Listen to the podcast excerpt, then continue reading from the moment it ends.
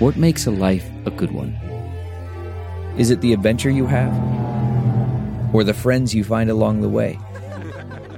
Maybe it's pursuing your passion while striving to protect, defend, and save what you believe in every single day. So what makes a life a good one? In the Coast Guard, we think it's all of the above and more. But you'll have to find out for yourself. Visit GoCoastGuard.com to learn more.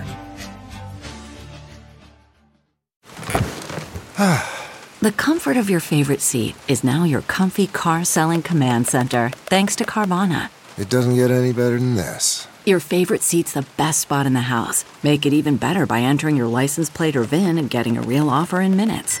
There really is no place like home. And speaking of home, Carvana will pick up your car from yours after you finalize your offer.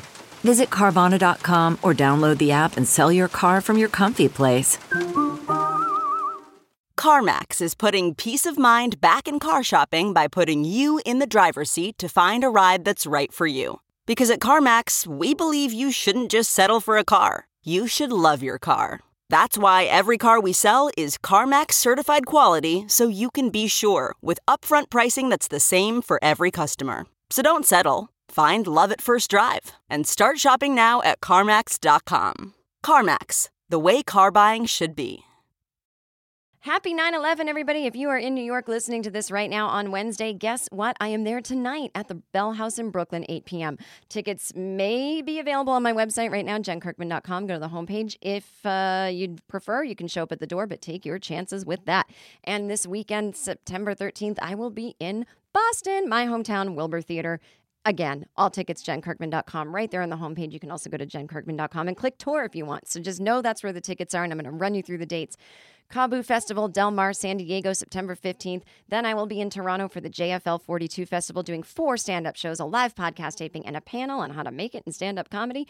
That is September 19th through 22nd. Back in Los Angeles, September 26th, a big, big, big show. 1 hour of me doing stand-up. It's only $10, no drink minimum, at the Hayworth Theater in Los Angeles. Then off to Europe. I will be at the Soho Theater, London, 6 shows, September 30th through October 5th. Manchester, UK, Sunday, October 6th. Amsterdam, Tuesday, October 8th. Oslo, Norway, Sunday, October 13th. And back to America. And I will be in Oklahoma City on Thursday, November 6th. And Thursday, November 7th. And I will be in Milwaukee on Friday, November 8th. And then we are in San Francisco on November 17th. Tickets for that are not quite on sale yet. If you go to my website, jenkirkman.com, you can click join that newsletter. You'll get an email the morning they go on sale. And you don't want to miss it because this will sell out. And then in December, I will be in Richmond, Virginia, Friday, December 6th, and Durham, North Carolina, Saturday, December 7th. Both of those shows are called Comedy with a Touch of Christmas, and finishing off the year, my final show, December 13th, with Jen Kirkman's Dysfunctional Christmas Show. And I've already booked some dates. Oh, that's in Los Angeles. I've already booked some dates for 2020, so get on that newsletter so that you will know. All right, see you on the other side of the theme song. Funlessness, funlessness, funlessness.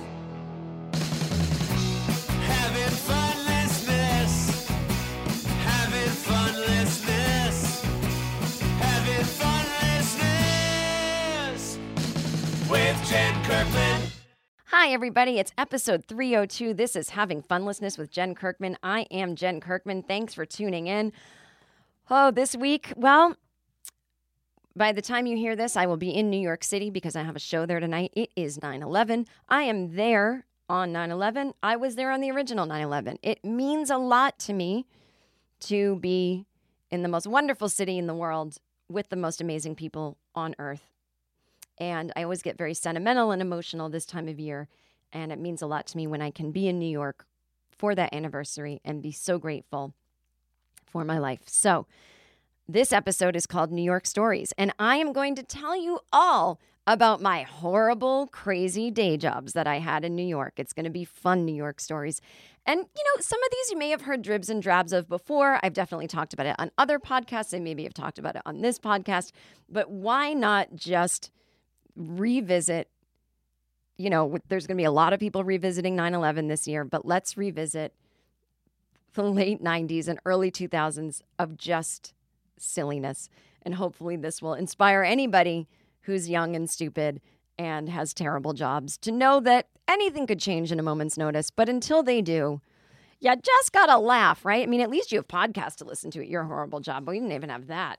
My God, you would have had to, it would have been so weird to like bring a CD player to my job and listen to music. It would have been considered rude, to be honest. To have headphones on was totally insane. You could not sit at your desk with headphones on and look like you were a working member of society. But now you can sit there with your earbuds. Oh, I'm listening to podcasts and doing work. I mean, no. That was never a thing. So, oh my God. So in this week's episode, we'll break for a couple listener emails as well. And let's just start out with some iTunes reviews. And if you're new to this podcast, and maybe you'll get a sense of it from the reviews, if you go on Apple Podcasts, you can give it 5 stars. You can subscribe. You can write a review. I'm looking to get 2,000 by 2020. So here you go. This is from Moker Joe, relatively new adopter, but I didn't know about Jen until the Netflix specials or about the podcast until very recently, but I am sold. She says the podcasts are not intended to be comedy, but the way she tells her stories, you can't help but smile and laugh. I'm a fan. So we're driving down to see her live in Athens. Oh, thank you. That already happened. Can't wait. This is from QM91.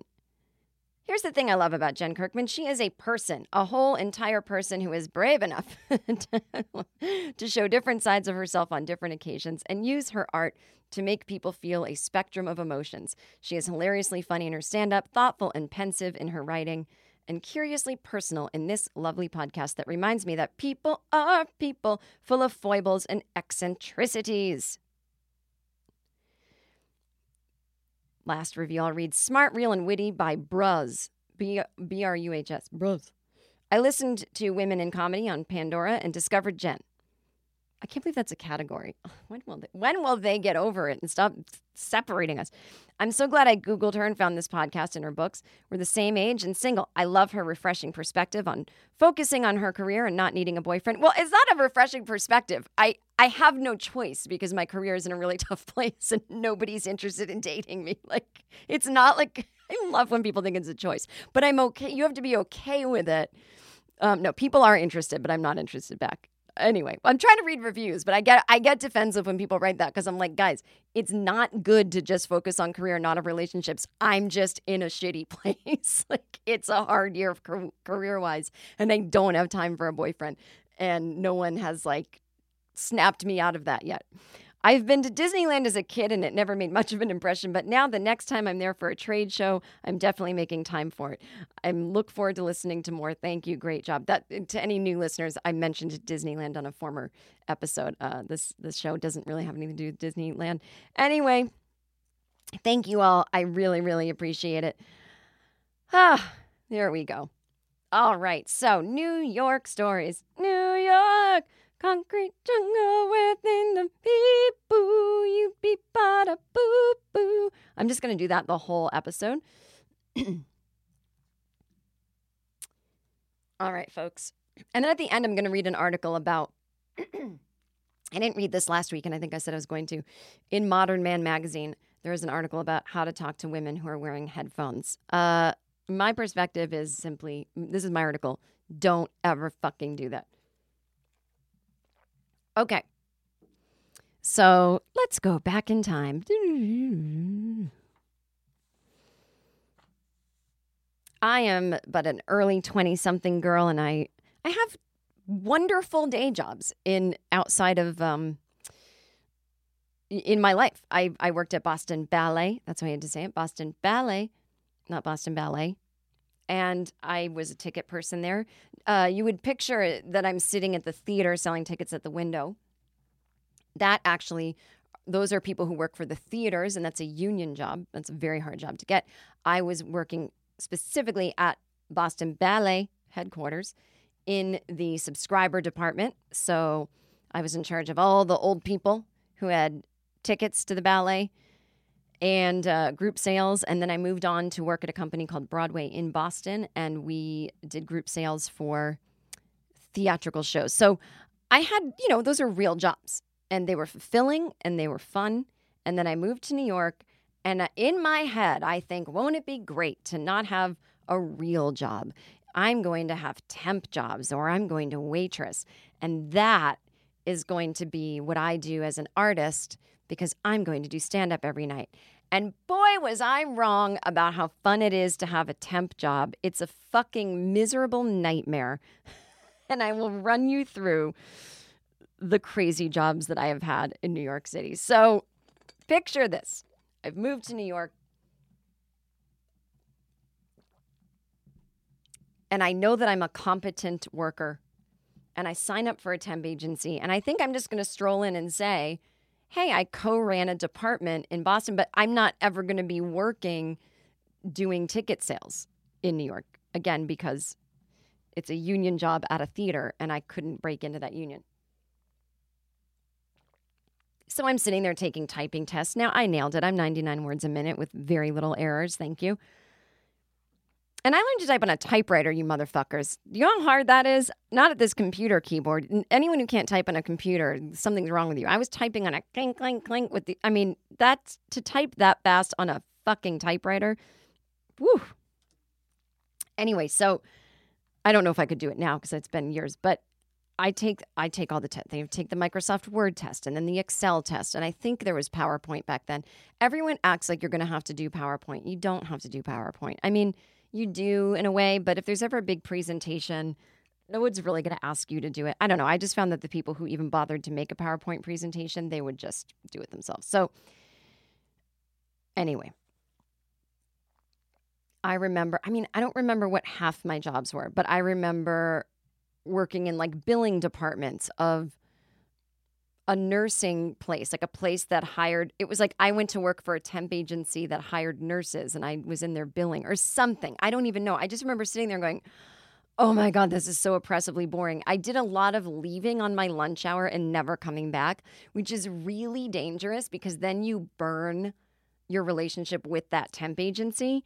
But there were so many temp agencies, I would be like, okay, I have to leave right now. I can't take it anymore. And then I would just impulsively get up and leave. And then I would be like, well, I guess I burned that relationship with the temp agency. And, you know, back then there was no texting. So they'd call you at home and you would just never call back. And that was it. Ghosting was so much easier. But then I would be reminded of the hell of having to retake the stupid temp tests at the next agency and, you know, lie. Oh, I just moved here. I wouldn't tell them. Oh, I'm totally someone who walks out on the job. I just worked for that other temp agency. I mean, and I'm like too old to be acting this way. I think I'm like 24 at this time. Like, it's not great. So my roommate got me a job at KPMG, which was like a finance place. And it was my favorite. It was the last temp job I had that actually turned into fun. I worked in the basement with these three women. Two of them were like older and single and like they were in their 40s, but they weren't the kind of 40s that I am. They seemed like real adult women. I mean, I wasn't in my 40s then, but you know what I mean? Looking back, I'm like, oh my God, they were my age, but they were in the event planning department. So we spent our days, oh, this is my favorite thing to do, going over Excel spreadsheets of people's names and then marking off if they had responded to their invitation, and then, oh my God, just handwriting really carefully envelopes. That's my favorite thing to do. It was just that type of mindless work. I don't mean mindless, but just repetitive work that is so soothing to my ADHD.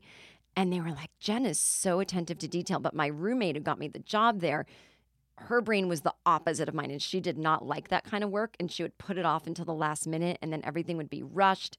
And it sort of became a thing where I took over the job because she was going away for summer theater, and she said, my roommate really needs a job. If you guys don't want to go through the whole thing of hiring another temp, Jen's great. You know, you don't have to go through hiring a stranger. I mean, she is a stranger, but she knows me. And so I took over for my roommate, Ann. And then, they kind of never asked Ann back because I did the job so well. It's very much the Brady Bunch episode where Jan and Marsha both work at the ice cream shop. And I forget who ends up being the better worker. He's like, Jan's just the better worker. Or maybe it was Mar. I don't remember. One of them was the better worker. So if anyone wants to email me, iseemfun@gmail.com. I'm sure I'll figure it out by the time you hear this. But You send me an email about your worst job, and I'll read it on the air sometime. So anyway, but I liked that job, and that we were, a bunch of the businessmen at this company, they were going to the Ryder Cup, which is where, that's the fancy golf tournament, and Tiger Woods was playing. This is like late 90s, and it was at the golf course that's like in the town over from my parents. And my dad's a greenskeeper, so they were going, and we got to be in this fancy tent, and, we flew to New York.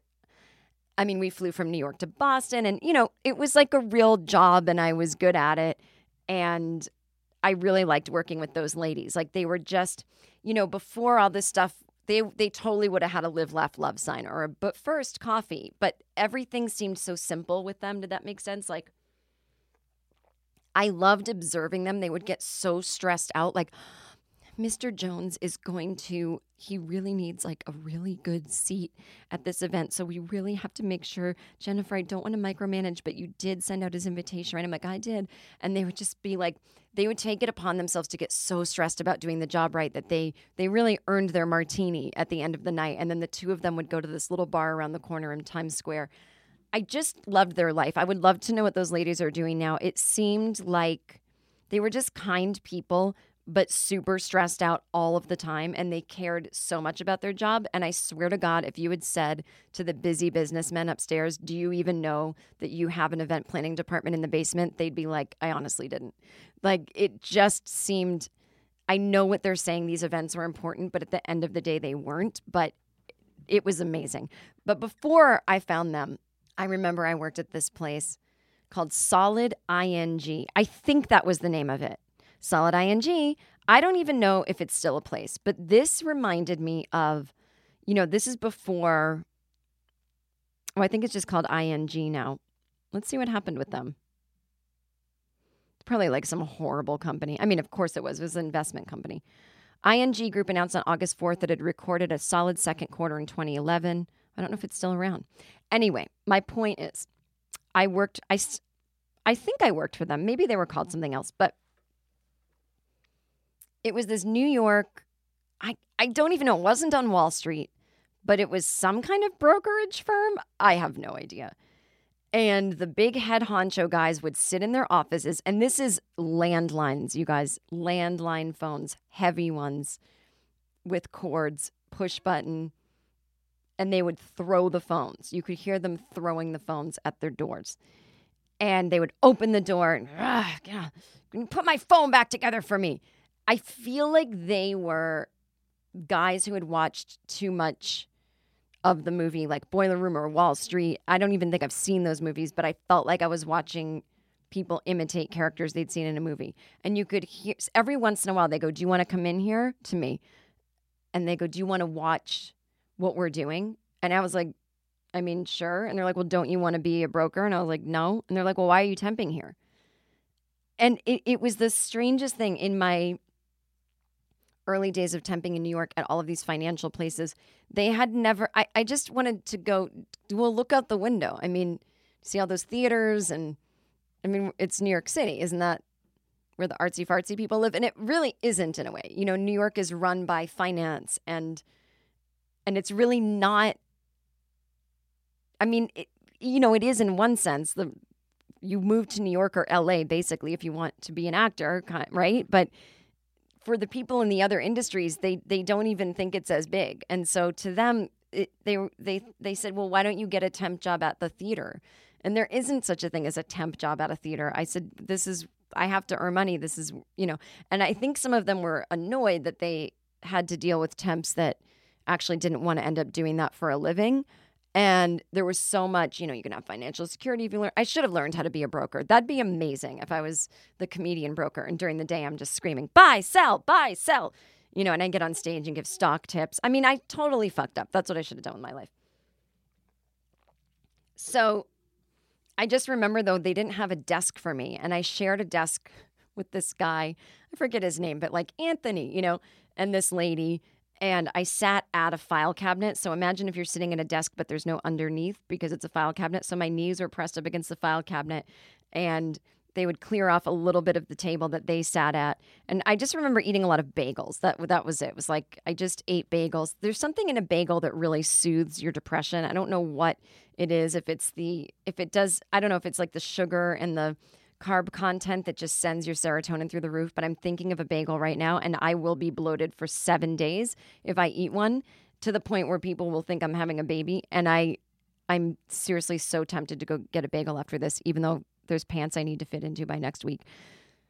Just thinking, oh my God, a hot bagel. Oh my God, with butter. Anyway, just a lot of eating bagels and sitting there and them going, well, I don't understand those. So you do comedy?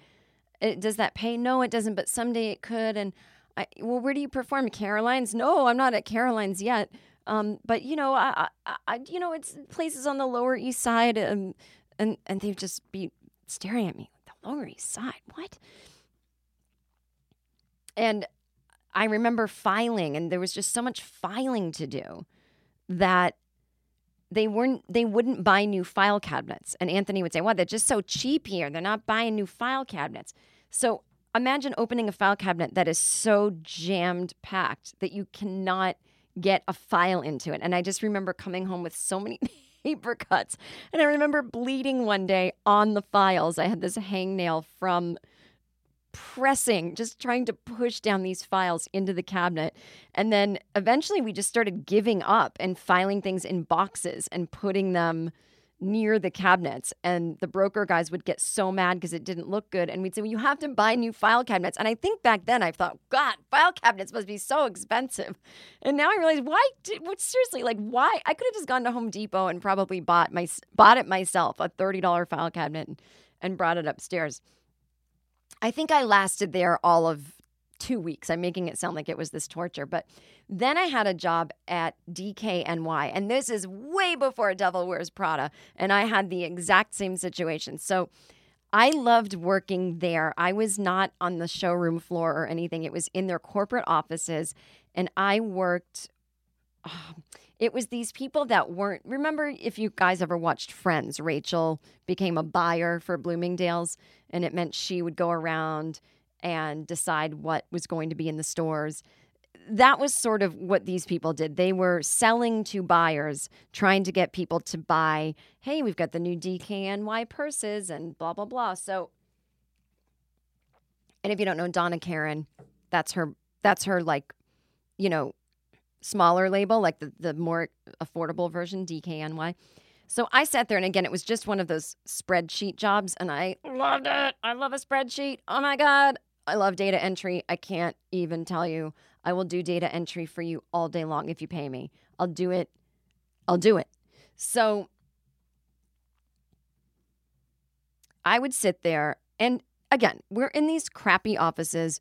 It's not fabulous like Vogue.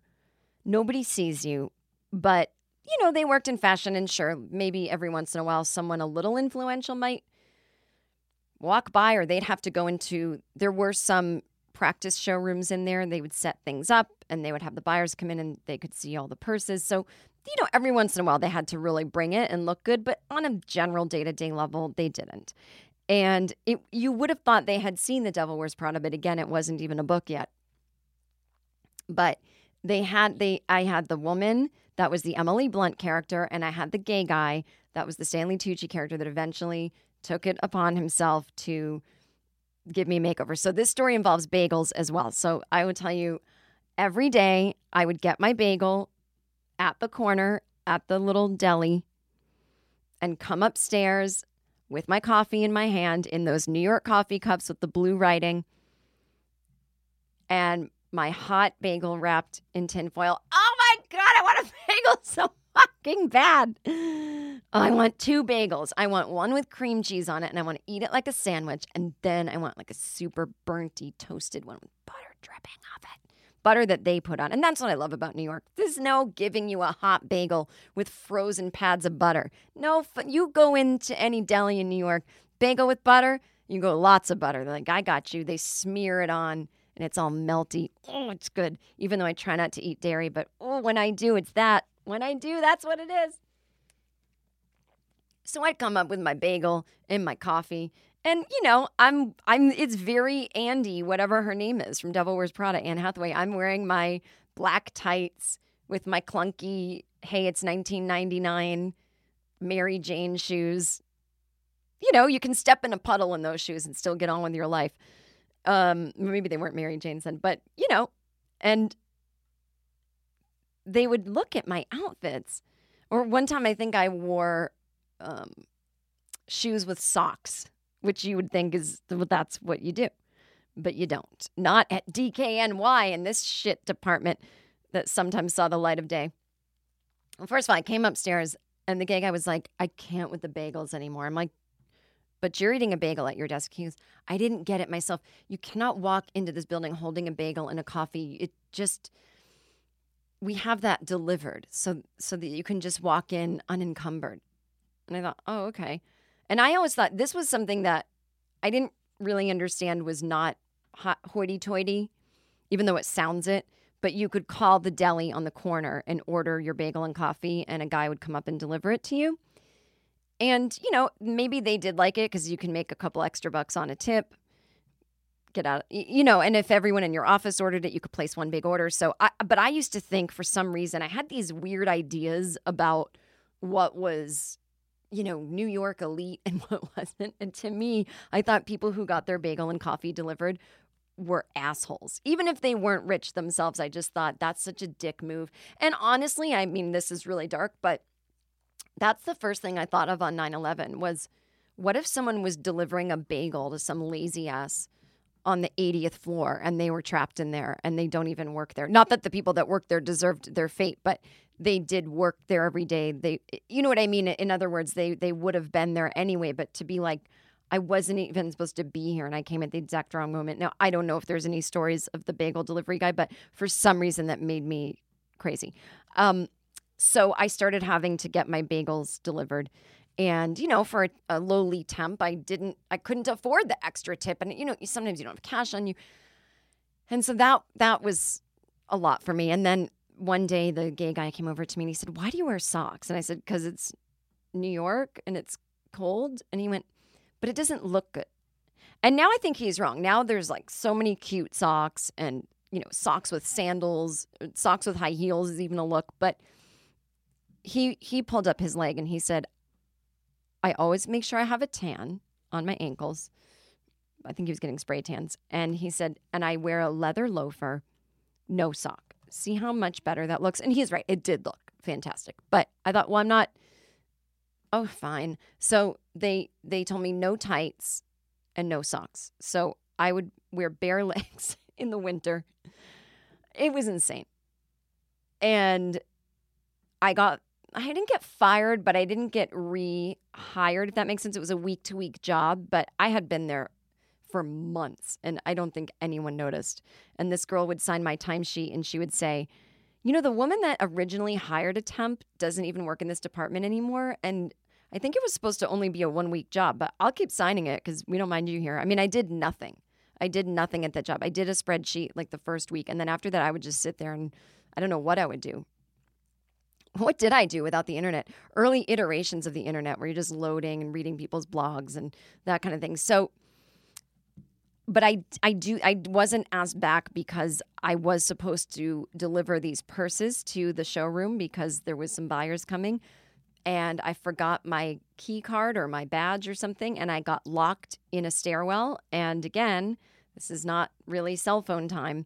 And I think I did have a cell phone, but like a flip phone with an antenna, and there was no reception in there, and people couldn't hear me banging on the door. And so I was late, and the purses never got to the showroom on time. And then they finally opened the door, and they found me there. And they were just like, well, it's too late now. The woman had to leave, and we couldn't show her this one purse that we just told you to walk down the hall. I don't understand how. Like, that's all they did. Jennifer, take these purses into the showroom right now. She puts them all up my arms. Okay, just walk right down that hall. Okay, that's all I had to do is walk down a hall, and I fucked it up, and I got locked in a stairwell. They're like, record numbers, DKNY company, no profits in 1999. What happened? Oh, my God. But I did start going to therapy that year. But speaking of therapy, I can't wait to tell you guys about the therapist I went to in New York. Oh, my God. Talkspace. We all need someone to talk to, a person who can support us through rough patches or even the everyday ups and downs of life, the stresses of work, the problems of family, maybe deep, dark secrets you've never told anybody. But, you know, your friends at brunch can't always take on all of your problems, and they don't always have the answers because, listen, if you want to get some behavioral direction, why not go to someone who studies human behavior? Life can be stressful. It's not always easy to find time for yourself, which is why Talkspace is amazing. Go to TalksPace.com and you're going to use code Jen and you're going to get $65 off your first month. But let's backtrack. What am I even talking about? Talkspace is online therapy. It makes taking care of your mental health more affordable and convenient than ever before. And by the way, we all have mental health. It doesn't mean anything's wrong with you, right? We all have thought patterns and worries and fears and feelings. That's all umbrellaed under mental health. So anyway, you provide your preferences for therapy, and Talkspace will match you with one of the 5,000 therapists that they have that very same day. And after you have a session, you don't have to wait for your next appointment to continue talking about what's on your mind. With Talkspace, you can send unlimited messages to your dedicated therapist from the privacy of your device, anywhere, any time of day. And if you're having tough times, you can always schedule a live video session with your therapist for extra support. So again, join more than 1 million people who are feeling happier with Talkspace. Finding the right therapist does not have to be stressful. Their matching process is super easy. It's based on your unique preferences. And if you want to switch therapists, easy peasy. Anytime, no extra cost, you can do that. Again, 1 month of therapy on the Talkspace platform costs about the same amount as a single face-to-face session. So let's do this. Talkspace has more than 5,000 licensed therapists who are experienced in addressing the challenges we all face. To match with your perfect therapist for a fraction of the price of traditional therapy, go to Talkspace.com. Make sure to use the code Jen to get $65 off your first month and to show your support for the show. That's code Jen, Talkspace.com. So I start going to therapy in New York, and this woman, I forget her name, and she's sitting there. And honestly, we had no relationship. She just sat there and listened. She never said anything. She never said, well, it sounds like this. Or she just went, mm-hmm. You know, I would talk about how much I hated my jobs, and I was so stressed, and my roommate was messy, and, you know, all kinds of things. And she'd go, well, what do you want to do? And I'd go out and do stand-up comedy. And she'd go, well, why don't you just do that? And I was like, well, I mean, you have to, it's hard to get paid to do it. And it pays, you know, I think I've heard, at that point I'd heard some spots pay $25 a night. You know, I said, it's not a, well, why would you want to do something you don't make any money at? And I said, well, it's an art and my passion. She acted, again, another New Yorker who was acting as though, what? Who does comedy and why? I guess maybe she just thought people didn't do it. So she goes, I don't know anyone who does stand-up comedy for a living. And that was her, I guess, her justification that I shouldn't try to do it, that she didn't personally know anyone who did it for a living. I mean, it's very rare to know someone personally who does stand-up comedy for a living. But I just thought, okay. And she said, Robin Williams, do you know him? And I said, no. And she said, well, he seems like a good person to get to know. Maybe he could help you. And I thought, Robin Williams cannot help me. It's like so bizarre. It's just so bizarre to look back on life and go, now he's dead. And this woman was of no help. And I did end up becoming a stand-up. But it's just sometimes time has to just go by. There's no linear way to make things happen. Sometimes they just do or they fucking don't. Anyway, so seriously, I felt like I had no relationship with her. I'd see her every other week. I think I've only saw her like 3 times. She fell asleep during a session once. And, you know, probably because I was so boring, but she probably was tired or she had narcolepsy or something. But I can't remember why. I think it was my boss at the temp place or the girl I worked with or someone, a client. But there was for some reason, the name Julie was on my brain when I was writing her check. And I handed it to her, and she goes, you wrote Julie Jones. My name's, you know, Tina.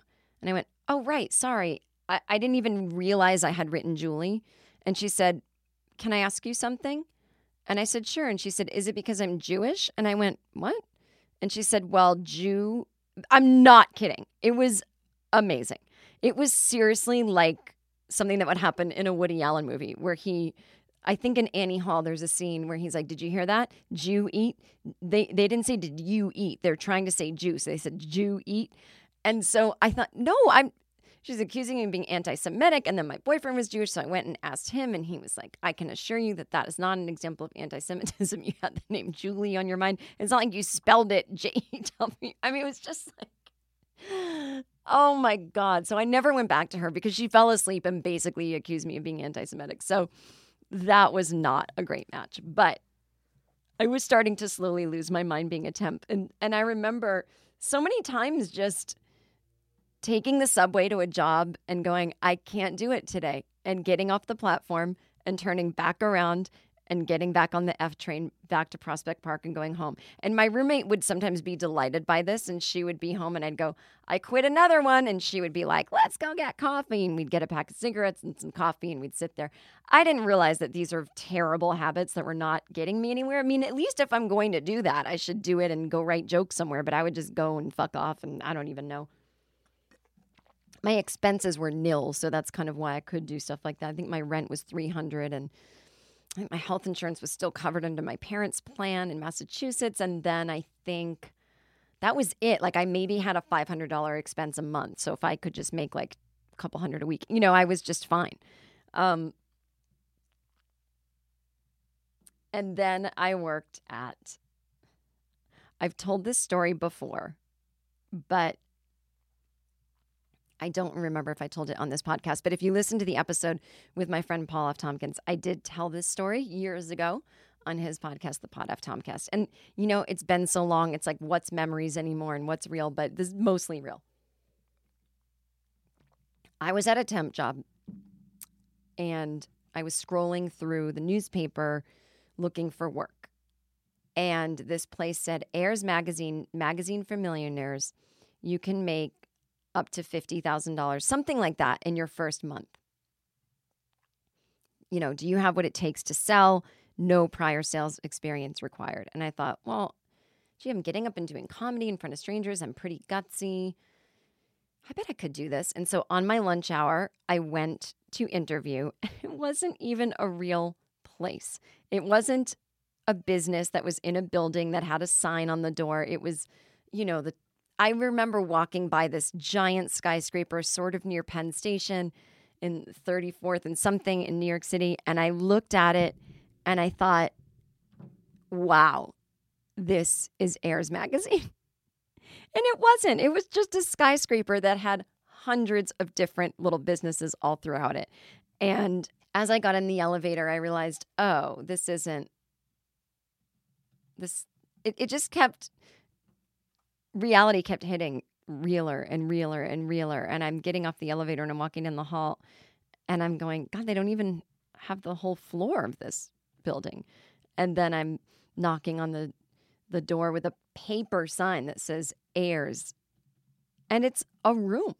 It's one room with a few folding tables and folding chairs and phones. I'm talking old school landline phones, just like I talked about at Solid ING, heavy landline phones, a pad of paper and a pencil and some kind of book of leads. And so I went and sat with this guy. I tell you, it could have been 30, could have been 50. I don't remember. But I remember him being dressed with just cheesy, you know, with the suspenders and his feet up on the desk. And he was referencing Death of a Salesman, and I think he called Willie Loman the wrong name. Maybe called him Robert Loman or something. I don't even know. I don't even think he realized that Death of a Salesman was a sad story about a salesman who's terrible at his job. And so he said, what do you bring to this? This is kind of a weird job for a woman, you know, that kind of thing. But I think that actually could help because people trust women. Yeah, he basically was praising himself for taking a chance on a woman and getting into the psychology of people that they trust women more.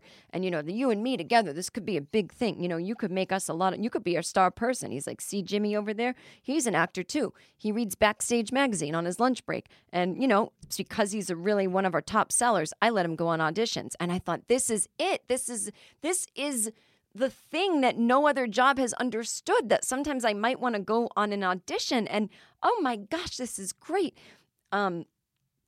Because I did actually have a comedy manager at that time. She go, you got to go on auditions. I don't understand.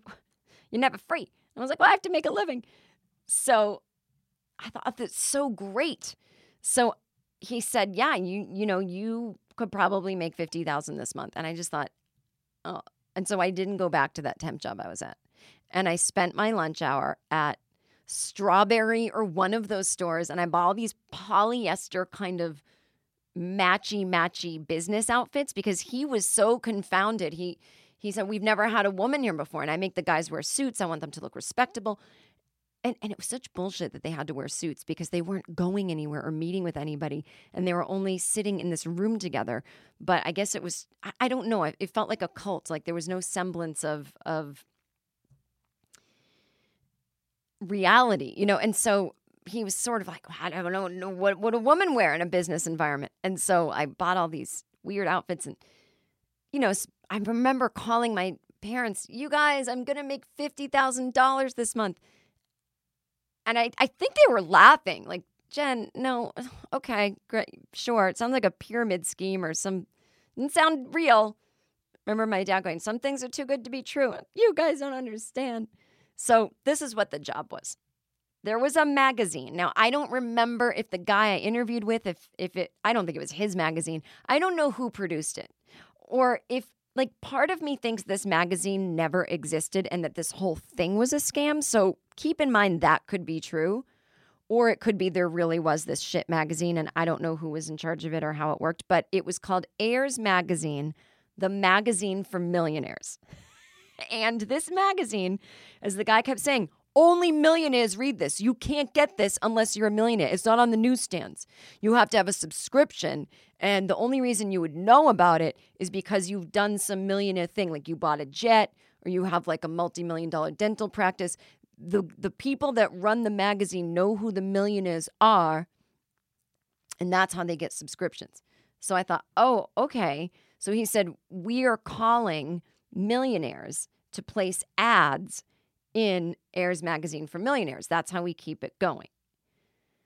So I was like, okay. So it wasn't even that I was selling subscriptions to Ayers. I was selling advertising in Ayers. So I would have to call people and say, you know, I'd call a dentist and say, hi, is this Marty blah blah's office? Yes. Who does your advertising? Advertising? We don't do advertising. I mean, we might advertise in a few things. I said, well, you know, he's an exclusive dentist who does cosmetic dentistry, and I would think he would want, you know, more millionaire clients. Okay, what's this about? Well, I work for a magazine called Ayers Magazine, the magazine for millionaires. We don't need any magazines. Oh, we're not trying to sell you a magazine. You can place an ad in Ayers, and it's going to be seen by millionaires. Only millionaires get this magazine. And as I was saying it, I realized how stupid I sounded. And I had to adopt the same. So I started becoming really hardened and just calling people and yelling at them. Oh, I guess you don't want millionaires to see your thing. Oh, hi, private jet company. Well, where do you normally take out ads? In the penny saver? I don't think so. Why don't you advertise? These people actually have millions of dollars. And I remember someone saying, why would a millionaire not know where to get things like this? Like, they're going to really enter an ad? I don't understand this magazine. I was like, I don't either. I've never fucking seen a copy of it.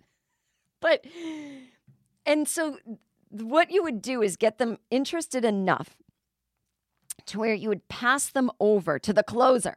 So it was all very Glengarry Glen Ross, a movie I had not seen until years later.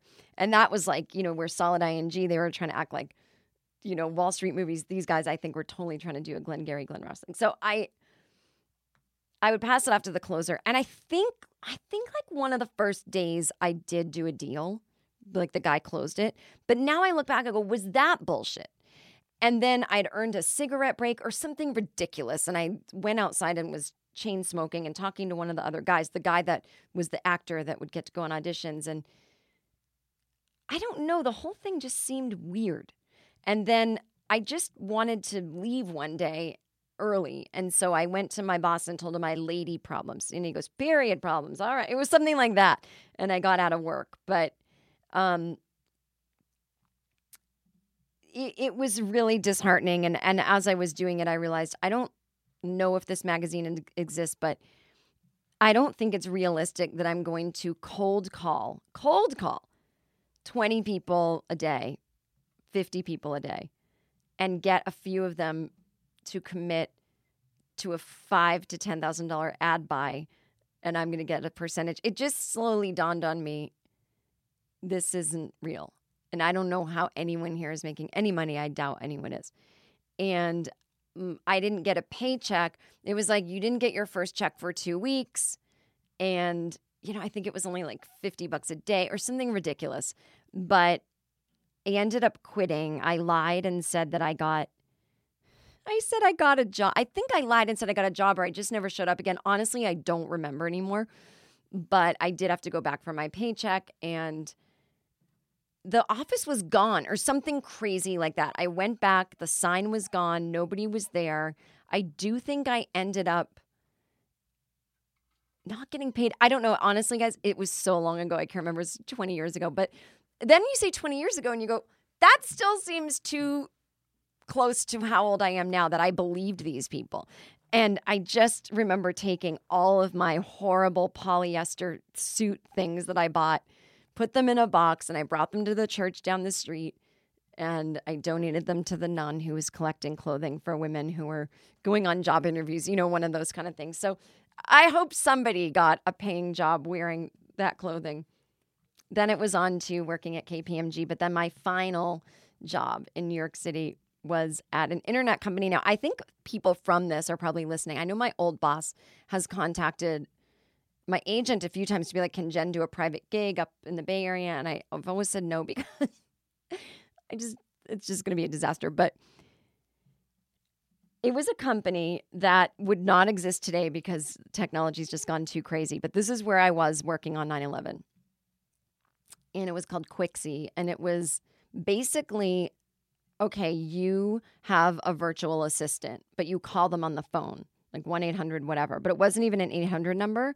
It was a number. This is back when it cost money to call long distance. And so I think it was like a 750 number, which is somewhere in Northern California.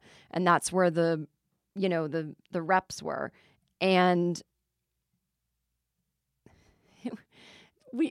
our accountant found out that somebody was calling. So you could call Quixie, call the number and say, hey, connect me to my mom. And they would connect you.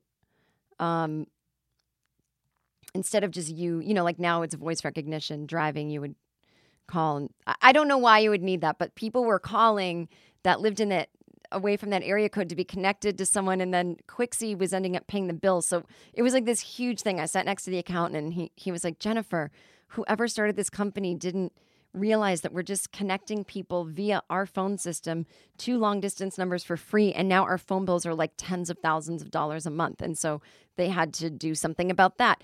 And, or you could call and say, hey, it's my mom's birthday, shop online for her, for me, and send her something. So it was really like they went to Amazon.com for you, or whatever early Amazon was. And they would somehow know all your preferences and they'd have all your contacts. And so you could call up, and basically anything you could do online, they could do for you. And they might call you and go, oh, it's your wife's birthday, I can order flowers. It was just a lot. And it was the virtual assistant. But then it became a thing that salesmen could use to track, if you had a meeting, then you'd go in your car and call Quixie and go, I spoke to John from Team A and the budget is this. And you would just dictate stuff to them and they would do some spreadsheet and then email it to you. I don't remember. But I was the head of the company's administrative assistant, and everyone at the company would tell me their private lives. And we had Tony, he, in quotes, seemed gay, like literally an over-the-top estimation of what a gay man is. Like, oh, I'm effeminate, and he would But it was like, it was the overcompensation that made me go, what is happening here? So he would sit there and he'd go, see any movies this weekend? And then, you know, I'd be like, no, I hate going to the movies. And then, how do you hate going to the movies? I've always hated going to the movies. I don't know what it is. And then my, the human resources woman, Lisa, would go, I did. We saw My Best Friend's Wedding. He'd go, ugh, chick flick. But that's how he talked. He literally talked like Charles Nelson Riley. And so he would sit there drumming. He would have his headphones on. And he would sit there with his pencils drumming, and he'd be listening to AC/DC. He always was listening to AC/DC, and he'd be, Hell's Bells, and he would be singing. And he was never at his desk. And then he took me aside in the kitchen when he goes, I think you're the only one who can understand this. He said, the reason I've been taking long lunches is because I'm modeling on the side. And I said, what? And he was this handsome kind of older man, like gray hair, kind of like a Roger Sterling from Mad Men kind of looking guy. And he goes, this woman, I ran into her in an elevator, and she told me that she's a photographer and she takes photos of men for the cover of romance novels. So he was going to some woman's studio, and he showed me the photos and they were beautiful, but then he'd go, okay, it's a man. And I go, what is? He goes, it's a man's studio. It's not a woman photographer. It's a guy. I go, okay. And he goes, is that gay? And I go, no, I mean, are you having sex with a guy? No, Jennifer. But it's so funny because if the boss ever sees me on a romance novel cover, well, he's going to I wonder if he'll know that I went during lunch. I'm like, I can't even believe these are real books. Like, I didn't know what was happening. And then Tony was just never around. And my boss would turn around and go, where's Tony? And I'd go, I don't know. But I did know. He's in a studio down the street in Chelsea somewhere getting photographed by this dude. And, Tony had a wife and kids. Well, they fired Tony eventually, and they found out that he had never filed taxes or something crazy for the corporation. Oh, my God. So then I had one friend at work. She always had wine lip in the morning. Do you know what I mean? Like, she had that red wine lip from the night before, but she really did her work. But the human resources woman had just met someone, and they lived in New Jersey, but he also worked in Manhattan. And she would go, just a hot tip, the Chelsea Hotel, it sounds gross, but it's great for a quickie. And I'd go, what? And she and her boyfriend would have quickies at the Chelsea Hotel. And then she and Tony, the accountant, started going to lunch together every day. And she would say, Tony and I went to the Chelsea Hotel, and I'd go for lunch, and she'd go, whatever you want to call it. I'd go, are you having an affair with Tony? I was so confused what was happening. Like, was Tony gay? He was doing romance novel covers. Was he having an affair with the human resources woman? Like, everyone was telling me their secrets, and it was the weirdest thing that ever happened. And then on 9/11, that was the desk I was sitting at, and we watched everything happen. And then I was like, can I leave? Like, it was one of those things where I'm like, am I allowed to leave? Like, why are we still working? Like, clearly something bad's happening. It was on 23rd and 6th, or 22nd and 6th, and it was just crazy. And I was there for a year and a half, and I saved up, and I quit, and I was like, I'm moving to LA, and that was, I think, November of 2011, and I quit and just kind of bummed around New York for a couple months and then moved to LA in January of 2002. But those are my ridiculous New York stories, and I hope you enjoyed them. I'm rushing because I do have to wrap up. This might be a shorter episode, but I'm running out the door. But I wanted to, first of all, everybody, get tickets for all my shows on my website and then tweet about it using hashtag jenkirkman.com 2019. I will love you forever. But lastly, if you are in a city like New York and you're walking around and you see women wearing headphones, I hope you are not reading Modern Man magazine because they just gave some pretty bad advice. And I'm going to read this article, and then men, you are going to do none of what this article says. So from the Modern Man, what was this, Ayers Magazine? How to talk to a woman who is wearing headphones. These days, many women walk around playing with a smartphone or tablet device and are often wearing headphones and listening to music at the same time. Yet that doesn't mean you can't talk to them. What to do to get her attention? 1, stand in front of her. 2, have a relaxed, easygoing smile. Yeah, because murderers never do that. 3, is if she hasn't already looked up at you, simply get her attention with a wave of your hand. Wave your hand in her direct line of vision so she can't ignore it. 4, when she looks at you, smile and point to her headphones and say, take your headphones off for a minute and pretend to be taking headphones off your head so she fully understands. If she doesn't understand, most women will, what the fuck? Simply gesture that you want to talk to her by briefly pointing back and forth from you to her and say, I want to talk to you for a minute. In most cases, you won't have to go that extreme, but some girls are shy and will be hesitant to take the headphones off right away because they are feeling a lot of nervousness and excitement about what's happening. What to say when she takes off her headphones? You, in a friendly, confident manner. Hey, I know it's not normal for people to talk to someone with headphones in, but I was walking along and saw you and thought, wow, she's a cutie. I have to say hi, I'm Dan. What's your name? Women, usually flattered by the compliment and impressed by your confidence to approach her like that. What? Jessica, you, add in some good humor. Cool, nice to meet you, Jessica. I don't normally talk to girls with headphones, but your big green headphones were just calling out to me. Woman, most likely laughing, smiling, and enjoying the interaction. You, let her know that you have something to do, somewhere to go, so she understands that you're not going to stand there talking to her for 30 minutes. Anyway, so I'm just out doing a bit of shopping at the moment, and I'm on my way to a store up the street. How's your day going so far? No one wants to answer that question. Most women are open to being approached. As you may have noticed, women don't usually go around approaching men. Women know that is the man's role. We don't want to approach men. Oh my God, this article, it's got to be satire. Women, on the other hand, have to look their best and to attract the attention of the confident alpha males. So to never think you're doing a bad thing by approaching. Most women wait and hope to be approached by a guy so they actually have a chance to meet a confident alpha male. Guys, I can't even continue reading this article. Here's my advice. Never approach someone with headphones on, man or woman. It's a universal sign of we don't want to talk.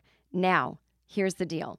If they are on fire, you can take your headphones off. And only then. Oh, my goodness. Happy fall, everybody. Until next week, have fun.